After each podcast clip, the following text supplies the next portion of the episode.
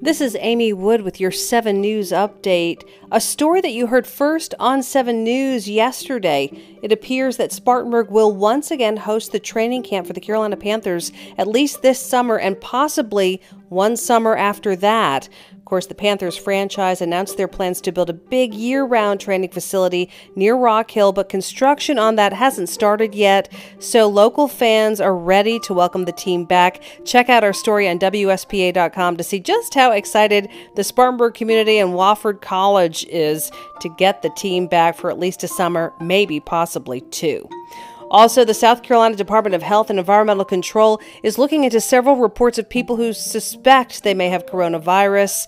According to DHEC, so far, no one in South Carolina has been diagnosed with that virus, and no one in the state has met the criteria criteria to even be tested.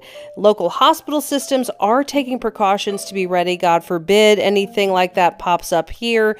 But again, so far, the CDC is saying that they feel the risk is low for most Americans.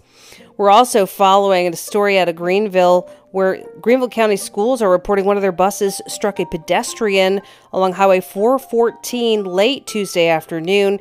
They say the pedestrian was walking along the road and was hit in the back of the head by one of the mirrors on the bus. This was around 5:30. Authorities are saying they believe this is not a life-threatening injury, but we will keep up to date on exactly what's happening. Check out the website wspa.com or your 7 News app.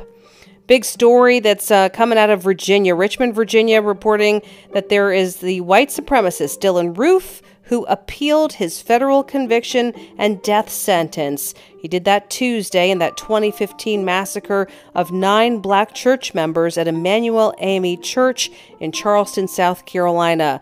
His attorneys are arguing that he was schizophrenic when he was representing himself in a capital trial. Of course, Weather wise, we're going to keep you up to date anytime you need it on your 7 News app. You can pull up all the weather information you'd like. But for Thursday, we're expecting the highs in the 50s. For Wednesday, highs at 51 as well. So we're kind of in a slow climb downward as the temperatures dip a little bit each day, heading into a pretty rainy day on Friday. I'm Amy Wood. I'll see you on Carolina's Family at 4 and 7 News at 6 and 7 News at 7.